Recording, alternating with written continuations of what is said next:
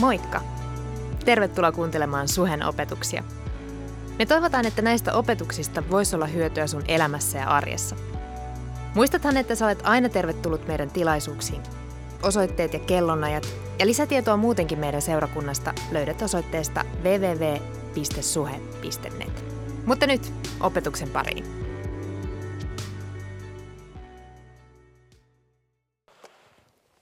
Tänään aivan mielettömän mahtava päivä. Siitä syystä, että tämä on, tämä on tuota, ylösnousemuspäivä. Tämä on paras päivä vuodessa. Jos sä mietit, mikä olisi, onko se sun synttäripäivä vai onko se sun mikä päivä tahansa, tämä on paras päivä. Tämä on kristityn ehdottomasti, ei vain yhden kristityn, vaan koko kristikansan tärkein päivä. Miksi? Koska tänä päivänä Jeesus on totisesti ylösnoussut. Me oltiin tuossa aamulla Hannalisen kanssa lenkillä ja, ja tuota, siellä sitten tulee ihmisiä vastaan ja erään rouvan kohdalla sitten totesi hänelle, että Hyvää huomenta, hyvää pääsiäistä. Jeesus on ylösnoussut. Oli kiva nähdä hymy hänen kasvoillaan. Entä jos me käytettäisiin tällaista tervehdistä, kun nähdään ihmisiä? Jeesus on ylösnoussut. Ainakin se pysäyttäisi ihmiset, että mitä Jeesus ihmisiä noi on. Me ollaan Jeesus-ihmisiä, eikö niin? Ainakin Jeesus elää mun elämässä ja mun sydämessä. Ja mä oon tosi iloinen siitä. Pääsiäisviikko, se on hyvä viikko. Se on tuskan viikko, se on piinan viikko, mutta niin kuin suomalainen sanalasku sanoo, että lopussa kiitos seisoo. Ja mä sanoisin, lopussa ylistys seisoo.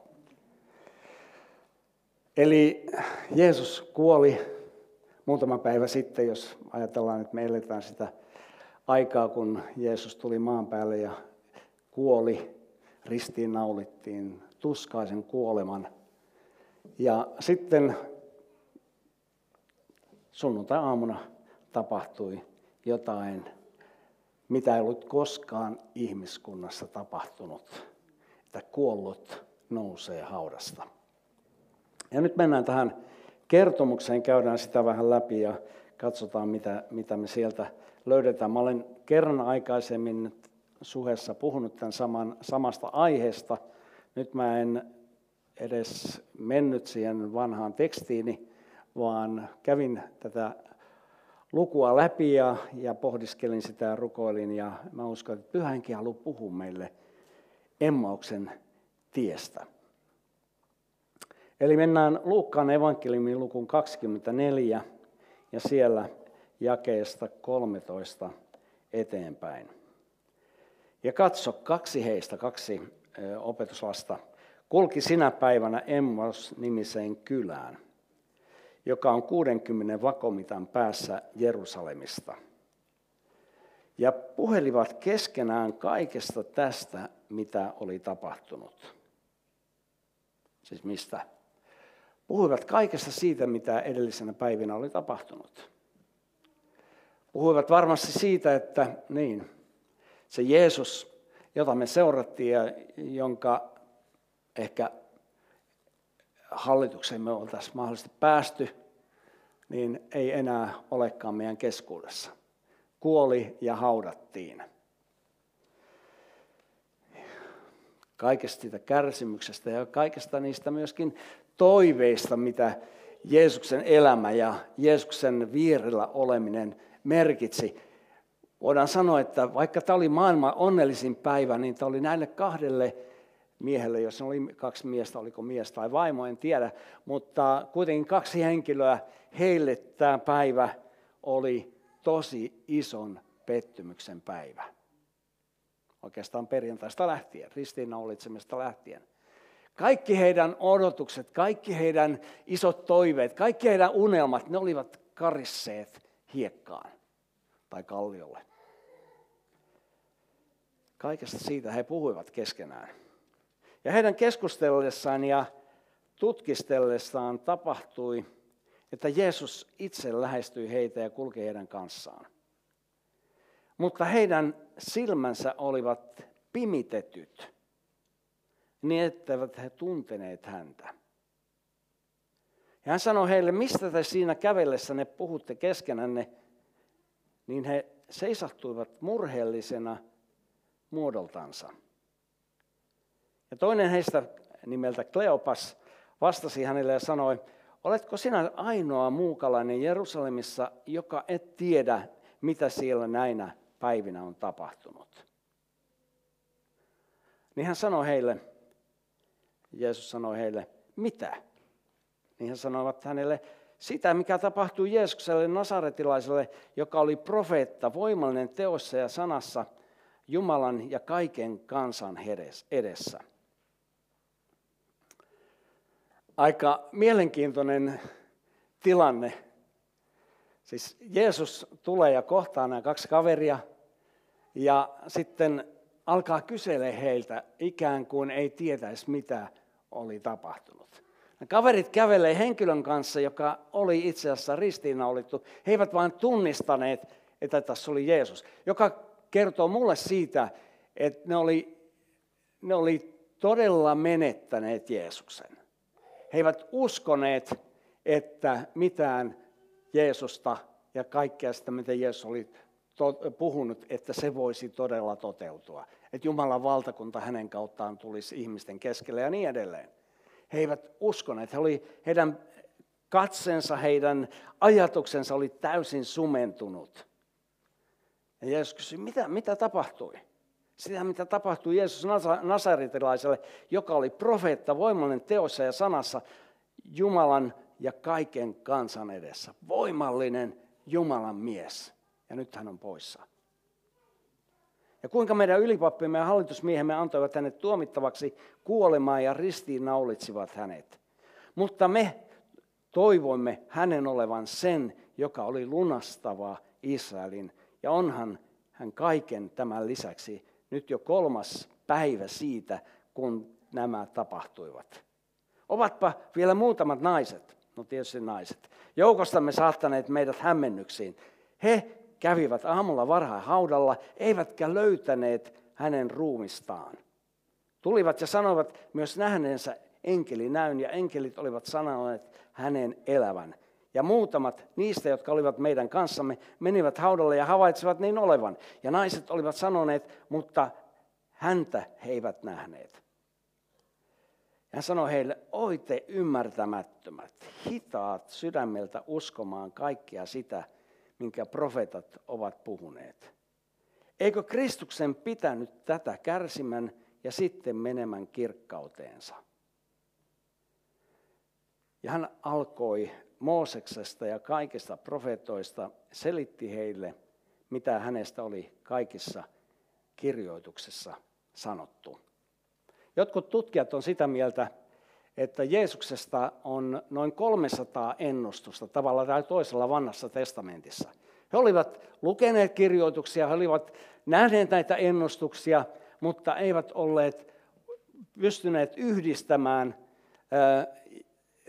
maan päällä kävellyttä Jeesusta näihin ennustuksiin. Myöskin Jeesuksen kuolemaan liittyviä ennustuksia on noin parikymmentä jotka kaikki toteutuvat aivan kirjaimellisesti.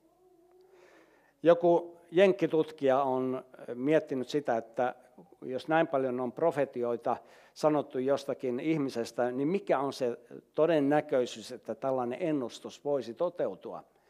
Ja eh, hän oli sitten laskenut, että no, todennäköisyys on se, tämä on nyt Jenkeissä tehty tämä tutkimus, että jos Teksasin osavaltio, joka Teksasin osavaltio on kaksi kertaa Suomen maata suurempi, jos Teksasin osa, osavaltion laitettaisiin 30 sentin syvyinen kerros hopea silver dollars, hopea dollareita, se peitettäisiin niin kuin noin paksulti koko Teksasin osavaltio. Niin se todennäköisyys, että kaikki nämä profetiat toteutuisi, on, että yksi näistä hopeadollareista olisi sellainen, joka sun täytyy löytää. No jos olet koskaan käynyt Teksasissa, se on aivan huikea osavaltio, iso osavaltio. Sen toisesta laidasta ajaminen toiseen kestää monta tuntia. Ja siellä oli sitten näin paljon hopeadollareita. Mitä sä luulet, että sulla olisi niin kuin mahdollisuus löytää se yksi? 10 potenssiin 17. Eli 17 nollaa sinne perään on se mahdollisuus. Yksi näistä tästä isosta luvusta. Eli sula mahdottomuus. Ja Jeesus tuli ja täytti kaikki nämä vanhan testamentin profetiat, kaikki ne esikuvat. Jeesus oli täydellinen täyttymys. Jo tämä yksistään, kun sä tutkit näitä asioita, tietenkin sä voit väittää, no toi nyt on noita taruja.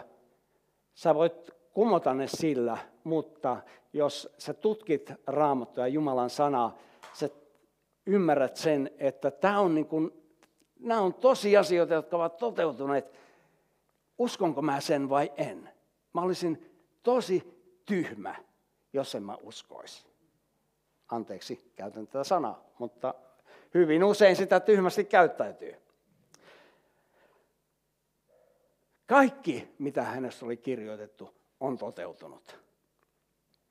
Ja kun he lähestyvät kylään, johon olivat menossa, niin hän oli aikovinaan kulkea edemmäksi. Mutta he vaativat häntä sanoen, jää meidän luoksemme, sillä ilta joutuu ja päivä on jo laskemassa. Ja hän meni sisään ja jäi heidän luokseen. Ja tapahtui, kun hän oli aterialla heidän kanssaan. Hän otti leivän. Saanko mä sen leivän tänne? Hän otti leivän. Jotain tapahtui. Jotain avautui näiden opetuslasten eh, elämässä. Jotain, joku yhdisti, yhdisti heidät, ja siihen voisi laittaa sen toisenkin astian. Hän otti leivän. Otti leivän. Ja mursi. Oh. Yhtäkkiä nämä opetuslapset tajus, ei tämä on Jeesus. Otti leivän ja mursi ja tajus sen, hän on se murrettu leipä. Hän on se, joka kuoli ristillä. Tässä on Jeesus meidän kanssa. Yhtäkkiä heidän silmät avautu. Tiedättekö, me tarvitaan tänä päivänä sitä, että meidän silmät avautuu. Että me nähdään Kristus. Me nähdään se ehtoollisessa. Me nähdään se meidän ystävissä. Me nähdään se tässä ajassa. Me nähdään ja todetaan se, Kristus on meidän keskellä. Hän on se murrettu leipä. Hän on se, joka on jaettu meidän eväksi. Hän on tullut antamaan meille elämän. Hän on tullut jakamaan oman elämänsä meille jokaiselle ihmiselle. Ja nyt kysytään, otanko mä sen vastaan? Sä voit väitellä ja sä voit kiistellä, että ei tämä nyt ole oikein, oikein tota Jeesus, jota mä lähden seuraamaan. Sä voit kiistellä sitä, tai sitten sä voit hyväksyä sen, kyllä, hän on Messias, hän on murrettu minun edestäni. Ja mun tehtävä, nyt me ei ole mitään kannipaaleja syödä lihaa, mutta me syödään kuitenkin symbolisesti, kun me syödään leipää, niin me osallistutaan Kristuksen ruumiiseen. Ja siihen Jumala haluaa meitä ja haluaa liittää siihen. Älä jää yksin. Älä jää ilman Kristuksen ruumista. Hän on kuollut sun puolesta, ei vain kuollut sun syntien puolesta, hän on kuollut sun sairauksien puolesta, hän on kuollut sun kuolleen elämän puolesta, jotta sä saisit elää. Hän on elämän leipä, Jeesus sanoi. Minä olen elämän leipä. Hän on se, kun hänet murretaan sulle, kun sä kuvainnollisesti syöt häntä. Kun sä otat vastaan hänen elämänsä sun sisimpäässä, sä saat elää. Sä saat ihan kaikki sen elämän. Jumala ei ole tullut tänne maan päälle, vaan antamaan meille jotain hyvinvointia, aineellista hyvinvointia, vaan hän on tullut antamaan sinulle ja minulle ihan kaikki sen elämän. Ja se on toisaalta mysteeri, että mun tulee se vastaanottaa. Sitä tarjotaan sinulle ja minulle, että me saadaan elää tästä iankaikkisesta elämästä. Silloin heidän silmänsä aukenivat. Mä uskon, että ehtoollisessa on jotain sellaista salaperäistä, ihmeellistä, se ei ole mikään, mitään mystiikkaa, mutta jotain tapahtuu, kun me osallistutaan tähän Herran pöytään. Ja mä uskon, että tänäänkin, kun me käydään Herran pöytään, niin Jumala tulee ilmestyä sulle. Jumala tulee avaa sun silmät näkemään totuus, kun sä olet osallinen Kristuksen ruumiiseen. Ja Kristuksen ruumis ei ole vain ö, joku mystinen ruumis. Kristuksen ruumis on sinä ja minä, me yhdessä. Me muodostetaan tämä Kristuksen ruumis. Ja tässä ruumiissa tulisi virrata Kristuksen veri, puhdistava veri. Tässä tulisi virrata anteeksi antamus. Tässä tulisi virrata eh, hengellinen hyvinvointi.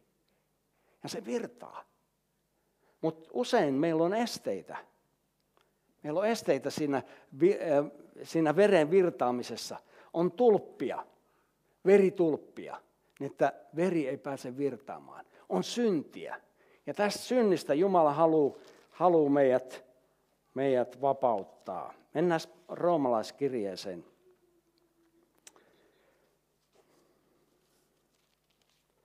Siellä kuudes luku. Siellä puhutaan uudesta elämästä. Siellä puhutaan myöskin vanhasta elämästä, uudesta elämästä. Ja tähän uuteen elämään Jumala on vienyt jokaisen uudessa syntyneen ihmisen, mutta kuinka moni meistä kamppailee synnin kanssa tai lihallisuuden, Raamattu käyttää sanaa lihallisuus, lihallisuus, lihallisen ihmisen kanssa, sen vanhan luonteen kanssa.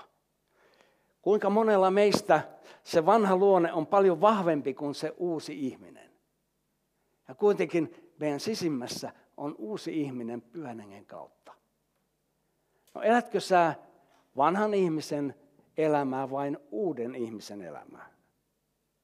Valinta on sun valinta on mun. Ja se valinta käydään joka päivä läpi. Mä voin valita sen, että mä otan sen koston tai mä otan sen vihan tai mä otan jotain muuta lihallista vanhan ihmisen tapaa. Ja kuinka usein sitä sortuukaan, ainakin avioliitossa huomaa, että helposti käyttää sitä lihan asetta.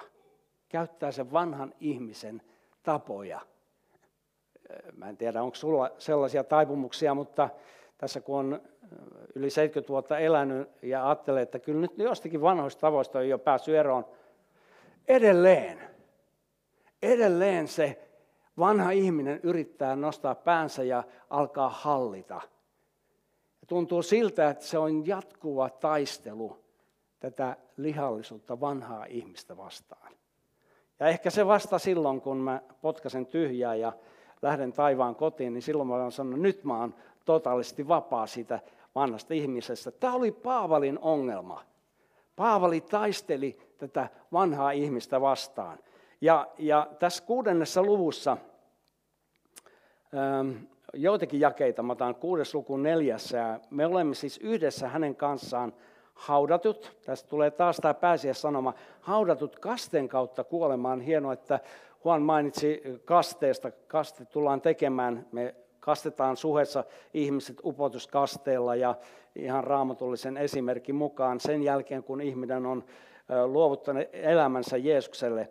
Kasteen kautta kuolemaan, että niin kuin Kristus herätettiin kuolleista isän kirkkauden kautta, samoin pitää meidänkin uudessa elämässä vaeltamaan. Sillä jos me olemme hänen kanssaan yhteen kasvaneita yhtäläisessä kuolemassa, niin olemme samoin myös yhtäläisessä ylösnousemuksessa. Kun tiedämme sen, että meidän vanha ihmisemme on hänen kanssaan ristiin naulittu, että synnin ruumis kukistettaisiin niin, että me enää syntiä palvelisi. Tämä on pääsiäisviikon sanoma. Vanha ihminen on ristiin naulittu. Se on jätetty sinne ristille.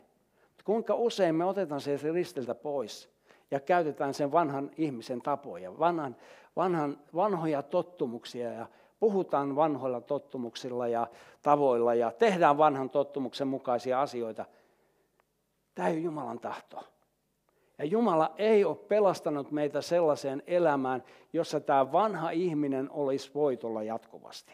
Vaan Jumala on tuonut meidät sellaiseen elämään, jossa me ollaan pyhän hengen voiman kautta voitokkaita vihollisen edessä ja sen vanhan ihmisen edessä.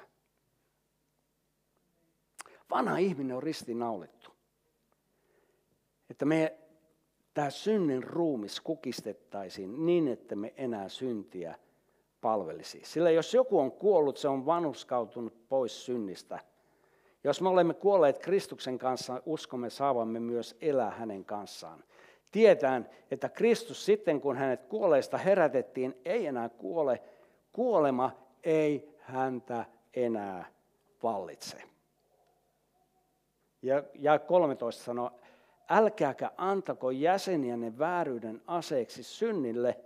Eli tässä on tämä taistelu vanhan ihmisen ja vanhan ihmisen tapojen ja sitten uuden ihmisen, uudessa syntyneen ja Jumalan pyhänengen läsnäolon kanssa meidän elämässä, vaan antakaa jäsenenne, antakaa oma elämämme, oma puheenne, oma tekonne kuolleista eläviksi tulleena Jumalalle ja jäsenenne vanhuskauden aseeksi Jumalalle.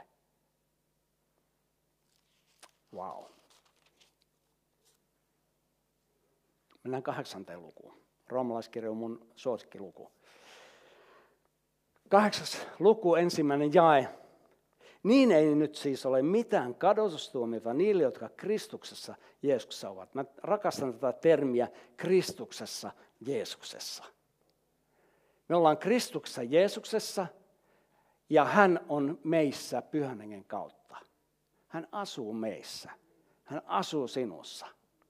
Ja sitten tässä sanotaan toinen jae, sillä elämän hengen laki Kristuksessa, Jeesuksessa on vapauttanut sinut synnin ja kuoleman laista.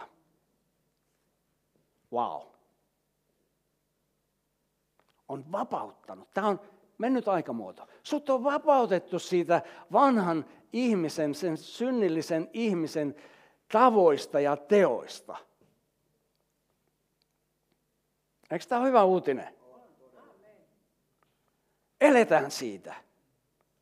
Ja tunnustetaan sitä, julistetaan sitä ja rukoillaan sitä, että se vanha retalla, se vanha rauno, se on kuollut, se on ristiinnaulittu.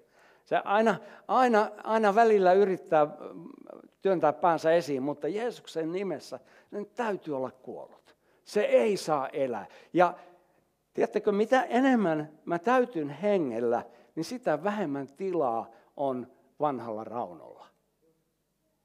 Mutta mitä enemmän mä ruokin sitä vanhaa raunoa, niin sitä enemmän mä sitten teen lihallisia tekoja. Silloin heidän silmänsä aukenivat. He näkivät Jeesuksen. He tunnistivat hänet. Ja mä uskon, tänään Jumala haluaa avata meidän silmät näkemään Kristus ylösnousena, vapahtajana, voittajana mun elämässä. Tässä kaupungissa, tässä maassa ja myöskin sotivissa maissa, Ukrainassa, Venäjällä, kaikkialla. Silloin heidän silmänsä aukenivat ja he tunsivat hänet ja hän katosi heidän näkyvistään. Kurja juttu. Sanoivat toisilleen, eikö meidän sydämemme ollut meissä palava, kun hän puhui meille tielle ja selitti meille kirjoitukset? Tämä on hyvä kysymys. Jos mun sydän on palavalla paikalla, jos mä lähe, vaellan lähellä Jeesusta, jos hän on elävänä mun elämässä joka päivä, niin mä uskon, että mä tunnistan myöskin pyhän puheen herkemmin. Mutta jos mä elän vaan omissa ajatuksissa ja oman tahdon mukaisesti ja oman inhimillisen luonteen mukaisesti, niin voi olla, että mun silmät ei näe ja erota Kristusta. Kristusta mun lähimmäisessä, Kristusta perheen keskuudessa, Kristusta, Kristusta tässä maailmassa. Jumala haluaa ilmestyä meille, avata meidän silmät, hengelliset silmät, näkemään Kristus tässä ajassa. Ja hän haluaa sytyttää meidän sydämet palaviksi. Hän haluaa ottaa penseyden pois ja tuikata tuleen meidän sydämeen, pyhänengen tuleen, pyhänengen liekin. Ja sitten se palaa, sitten se hehkuu. Voi meitä, jos me ollaan ilmestyskirjan seurakunta, joka sanoo, että en mä mitään tarvitse, mä oon tyytyväinen siihen, mitä mulla on. Meillä tulisi olla jatkuva jano Jumalan puolen. Jumala, täytä mut hengellä. Anna mun palaa sun hengestä. Anna mun olla täynnä pyhän hengen voimaa ja voitelua.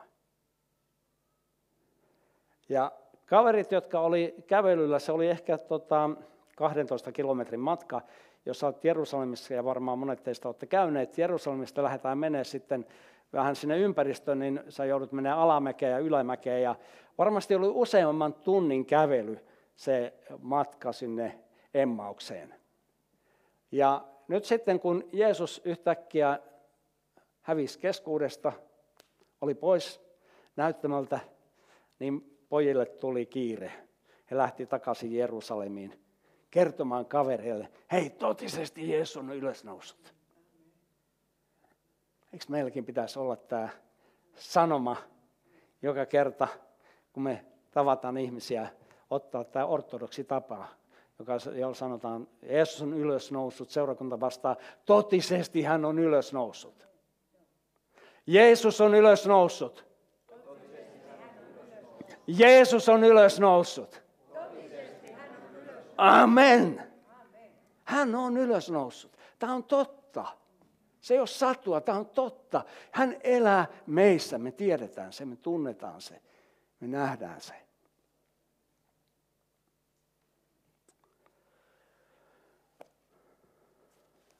Mä luulen, että nyt on aamenen paikka.